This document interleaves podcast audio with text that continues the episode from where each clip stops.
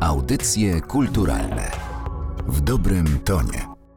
Witam Państwa bardzo serdecznie w audycjach kulturalnych. Ja nazywam się Martyna Matwiejuk. Moim gościem jest dzisiaj pani Aleksandra Stępień-Dąbrowska, autorka książki Jakby luksusowo, przewodnik po e, architekturze Warszawy lat 90. Dzień dobry. Dzień dobry. Przyznam, że kiedy myślę sobie o architekturze lat 90., tej stołecznej, to w pierwszej chwili myślę jednak o tym niesławnym hotelu Sobieski, a dopiero potem na przykład o biurowcu Trade Tower, który myślę, że się bardzo pięknie i wytwornie starzeje. Co zadecydowało o tym, że właśnie tą szaloną dekadą postanowiła się pani zająć badawczo? To skomplikowane troszeczkę, dlatego że mi zawsze przyjemność e, sprawiało obcowanie z taką architekturą trochę dziwną, niestandardową, taką, która wyłamuje się ze schematów. A praca przy latach 90. i próba popularyzacji tej dekady jednak wyłącza trochę z takiego myślenia. Znaczy, ja staram się te budynki zdejmować z półki z kuriozami, pokazywać w nieco innym świetle.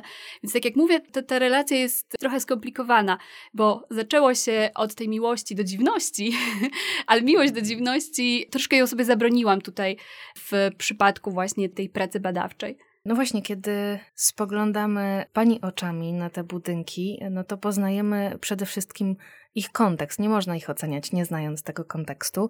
I e, tak się zastanawiam, czy trzeba było przez to przejść, przez tę dekadę takich trochę prób i błędów. No, społeczeństwo przeżyło wtedy szok gospodarczy i kulturowy. Czy sądzi Pani, że to się po prostu musiało wydarzyć? Tak mi się wydaje. Architekt Marek Budzyński mówił o tym, że to był taki moment przejściowy, że nie ma wyjścia. Musimy po prostu przez pewnego rodzaju chorobę, jak on to nazywał, przejść, żeby zbliżyć się trochę do takich zachodnich standardów, chociaż te zachodnie standardy też weźmy tutaj w cudzysłów, bo czymże one są. W każdym razie nie da się rozpatrywać lat 90. bez kontekstu wcześniejszej dekady. Ten 89 rok był taką barierą, która oddzielała dwie epoki pod względem gospodarczym czy społecznym, ale jeżeli popatrzymy na to pod względem architektonicznym, no to na pewno ten 89 rok nie zamykał pewnych problemów i nie stawiał przed architektami czystej kartki, tylko oni wchodzili w dekadę transformacji ustrojowej właśnie z tym bagażem doświadczeń. Jednym ciążył mniej, drugim, drugim bardziej, ale on wyznaczał tę granicę, czy tę pozycję, z której startowano w kierunku takiej zglobalizowanej świadomości. Więc ta dekada lat 80. to była przede wszystkim dekada takiego budowlanego marazmu, budowania głównie pod normatywy, takiego bardzo sztywnego trzymania się jakichś budowlanych reguł, a jednocześnie upadku rzemiosła architektonicznego. Wchodząc więc w lata 90., architekci nagle mają może możliwości, pewną presję budowania, która wynika z otwarcia się większego na to, co się dzieje na świecie, ale też konieczności sprostania tej nowej kapitalistycznej rzeczywistości. No i pojawia się bardzo wiele różnych dróg, którymi można podążyć i to też powodowało powodowało takiego pewnego rodzaju niepewności, wątpliwości, w jakim stylu mamy budować, z jakich praktyk architektonicznych skorzystać, skoro tak na dobrą sprawę te doświadczenia wcześniejszej dekady no, nie dały na to jasnej odpowiedzi. Mhm. Ale z drugiej strony to też e, ta wolność, ten indywidualizm, no wartości, które rozpatrujemy pozytywnie, poszły wręcz za bardzo czasem w tę stronę. No, operowali architekci e, nieraz podbijaniem emocji, symbolizmem, e, jakimś takim szokowaniem odbiorcy czy użytkownika danego obiektu. I ja się tak zastanawiam, czy to ironiczne też podejście do norm i do standardów dotychczasowych, o którym pani pisze, czy to było higieniczne, czy to służy architekturze, to rozpętanie się ze sznurów? To był na pewno bardzo ciekawy moment. Ja lubię tę kalamburowość lat 90., bo to jest coś, czego w polskiej architekturze nie było wcześniej i też teraz nie ma. Dlatego zanurzenie się w ten świat jest naprawdę bardzo ekscytującą przygodą. Lata 90. to jest taki czas, kiedy ulice Warszawy zapraszały takiej podróży w czasie i przestrzeni, gdzie obok siebie znaleźć mogliśmy na przykład e, hotel, który ubrał się w jakąś taką wiedeńską secesję, czy na przykład budynek udający transatlantyk, a zaraz gdzieś obok jakąś niby XIX-wieczną kamienicę, wbudowaną oczywiście współcześnie. Ja, ja widzę w tym pewną logikę. Ja rozumiem, czemu to powstało i z czym to się wiązało, z pewnym odreagowaniem tego, co właśnie w latach 80., z czym architekci wówczas musieli się mierzyć, ale też właśnie z tą otwartością i możliwością chwytania wielu srok za ogon.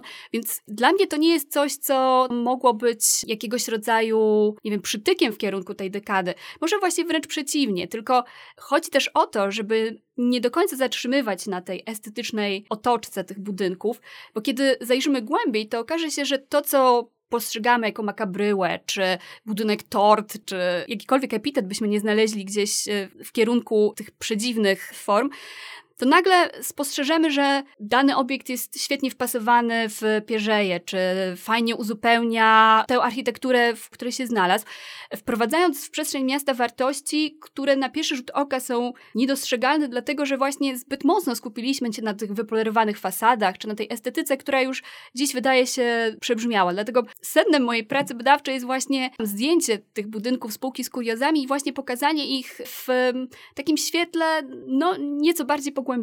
Mhm. To żeby tak zbyt powierzchownie, tak jak pani mówi, nie oceniać e, tego aspektu estetycznego, to chyba należałoby zadać pytanie, z czym mierzyła się ówczesna architektura, co powodowało, że czasem kończyło się na może tych mniej udanych rozwiązaniach. Co było głównym problemem w latach 90. w architekturze? tych problemów było mnóstwo. Zacznijmy od problemu z materiałami, które albo były dostępne, ale były drogie, albo ich nie było. Też nie bardzo wiadomo, jak je poskładać do kupy, jakich technologii użyć, żeby dany budynek powstał. Tych technologii też się uczono na bieżąco. No oczywiście cały kontekst też związany z tarciami na linii inwestor czy samorząd związanych z pewnymi niedogodnościami prawnymi, które wówczas rządziły dekadą, czy też koniecznością właśnie odnalezienia się w tej bardzo ekonomicznej, kapitalistycznej rzeczywistości, gdzie nagle okazywało się, jak to architekci też wspominali, że oni już nie tworzą teraz na wiek wieków, to nie jest twórczość artystyczna, tylko to jest coś, co musi się zmieścić w tabelce z Excela.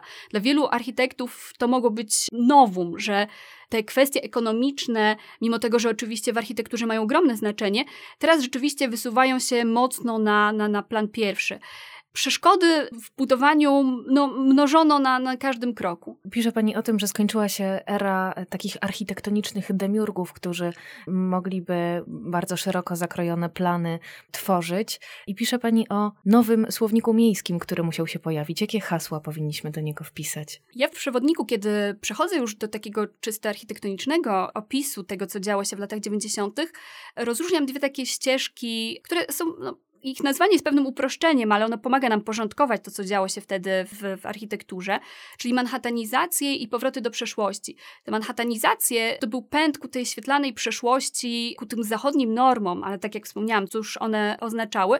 I w opozycji do nich, kiedy coraz mocniej, zwłaszcza w drugiej połowie dekady, zaczęto dostrzegać, że ta architektura jest jednak raczej taka fast foodowa, właśnie bardzo powierzchowna, nacechowana jakimiś takimi no, powierzchownymi zachwytami, szybko daje poczucie niedosytu, zwrócono się w kierunku tego, co mogłoby wyznaczać jakąś tożsamość Warszawy, poszukiwanie esencji warszawskości, chociaż i tu także nie do końca było wiadomo, co to słowo może oznaczać. Budowano wtedy przede wszystkim takie niby XIX-wieczne albo zwracano się też w kierunku neomodernizmu, ale to były tylko jedne z odpowiedzi na to, czym ta warszawska tożsamość może być. Innym takim pojęciem, które często stosuję w opisie architektury stołecznej lat 90., to jest dekada spektaklu. To jest takie określenie, które pomaga zrozumieć właśnie ten indywidualizm rządzący tamtymi czasami. Te budynki zawsze były jakieś. To wyróżnianie się i ta indywidualizacja były czymś, co pchało tę architekturę do przodu. I z tym wiąże się trochę pojęcie kalamburowości, które też jest jednym z takich słownikowych pojęć wskazujących na tę fantazyjność dekady lat 90. To ja pozwolę sobie może jeszcze odwołać się do y, jakże zabawnego tytułu w ogóle tego przewodnika. Jakby luksusowo, to oczywiście sformułowanie z polskiej komedii.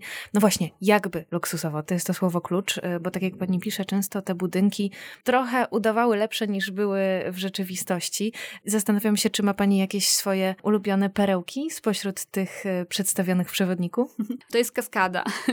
Kaskada jest y, dla mnie takim wspaniałym miejskim bibelotem, ale nie w pejoratywnym tego słowa znaczeniu, tylko takim budynkiem o fantastycznych proporcjach. Budynkiem, który świetnie wpasował się w zastaną zabudowę, a jednocześnie, gdyby właśnie zmniejszyć ją do rozmiaru bibelotu, to świetnie leżałaby w dłoniach. Ja po prostu tak czuję z nią jakąś taką przedziwną więź z tego powodu. Ale ona świetnie podsumowuje to, co można powiedzieć o architekturze lat 90.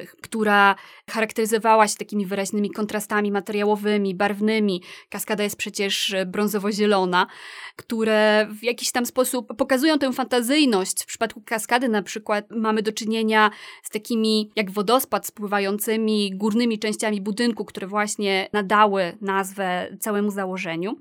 Ale z drugiej strony właśnie mamy coś, co jest niedostrzegane na pierwszy rzut oka, gdy skupimy się na tej brązowo-zielonej elewacji, czyli właśnie to, jak ona świetnie uzupełnia istniejącą zabudowę, z jakim poszanowaniem Jerzy Skrzypczak, jej autor, wpisał ten obiekt w działkę budowlaną, co niestety też jest dla niej pewnym wyrokiem, no bo tamten rejon, rejon bardzo reprezentacyjny, nie może sobie pozwalać na tak niską zabudowę i choćby przypadek Ilmetu, pobliskiego wysokościowca, pokazuje, że tego rodzaju obiekty niestety będą znikać z przestrzeni Warszawy.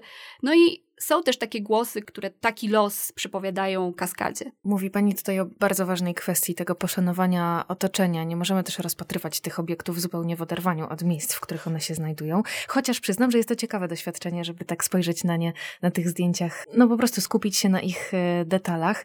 Mam wrażenie, że od kilku lat ta dyskusja o tym, czym jest architektura, jak ona jest istotna, y, po prostu dla, dla nas wszystkich dookoła, gdzieś tam rozbrzmiewa i wychodzi poza kręgi osób zajmujących się zawodowo czy badawczo y, architekturą i bardzo dobrze uświadamiamy sobie, że ten chaos przestrzenny jest tu dla nas szkodliwy.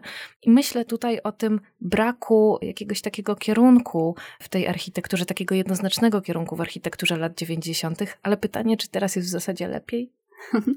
Wiele problemów, z którymi my się teraz borykamy, miało swój początek w latach 90.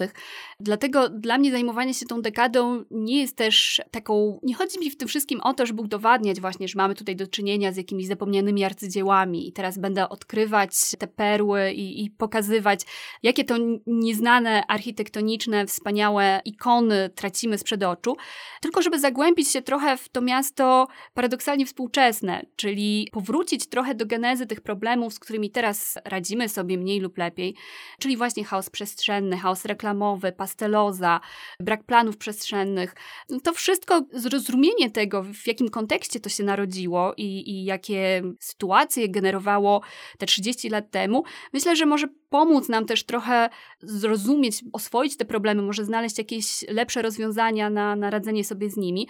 Chociaż jak ostatnio przeczytałam sobie jeden z artykułów, wróciłam do artykułu z życia Warszawy z 91 roku bodajże, który właściwie słowo w słowo można byłoby przenieść w dzisiejsze czasy. On opowiadał o tym, jak miejscy urzędnicy już zaraz zajmą się problemem reklamowym. Stworzy, stworzą reklamowy kodeks i teraz każdy się będzie musiał do tego dostosować. No jednak, jednak każe mi trochę zwątpić w odrobienie tej lekcji z lat 90. No tak, minęło lat 30, y, problem nadal pozostał. To na zakończenie zapytam, co w Pani opinii powinniśmy czerpać z tych lat 90., może z tej estetyki, z tego podejścia do projektowania wówczas? Co dobrego możemy sobie stamtąd wyciągnąć, zostawić? Wydaje mi się, że nie da się na to pytanie łatwo odpowiedzieć, dlatego że to nie jest dekada łatwych zachwytów. I jeżeli coś chcielibyśmy z niej wyciągnąć, to może właśnie powrót do tych problemów i próba wyciągnięcia z nich jakichś wniosków będzie właściwym podejściem. Natomiast oczywiście to troszkę nam tutaj zahacza o kwestię ochrony architektury z lat 90. Architektura trochę wymyka się tym ramom prawnym, z którymi e, mierzymy się obecnie, chcąc nazwać jakiś obiekt e, zabytkiem, ale to też nie znaczy, że powinniśmy zostawiać te obiekty same sobie i nie otaczać ich żadną troską. Myślę, że to, że w ogóle o nich mówimy, że, że trochę przepracowujemy tę traumę pierwszych lat transformacji ustrojowych, pomoże może nie, nie tyle ocalić e, każdy budynek z tamtej dekady, bo też nie o co chodzi, ale przede wszystkim pamięć o nich. To, że możemy badać je teraz, kiedy one jeszcze znajdują się w konkretnym miejskim kontekście, w konkretnej przestrzeni, jest dużo bardziej wartościowe i dużo bardziej rozwijające, niż gdybyśmy robili to tylko na podstawie zdjęć. Mm, z pewnością może w tym pomóc y, książka Jakby luksusowo. Przewodnik po niełatwych zachwytach. Bardzo mi się spodobało to, co pani powiedziała.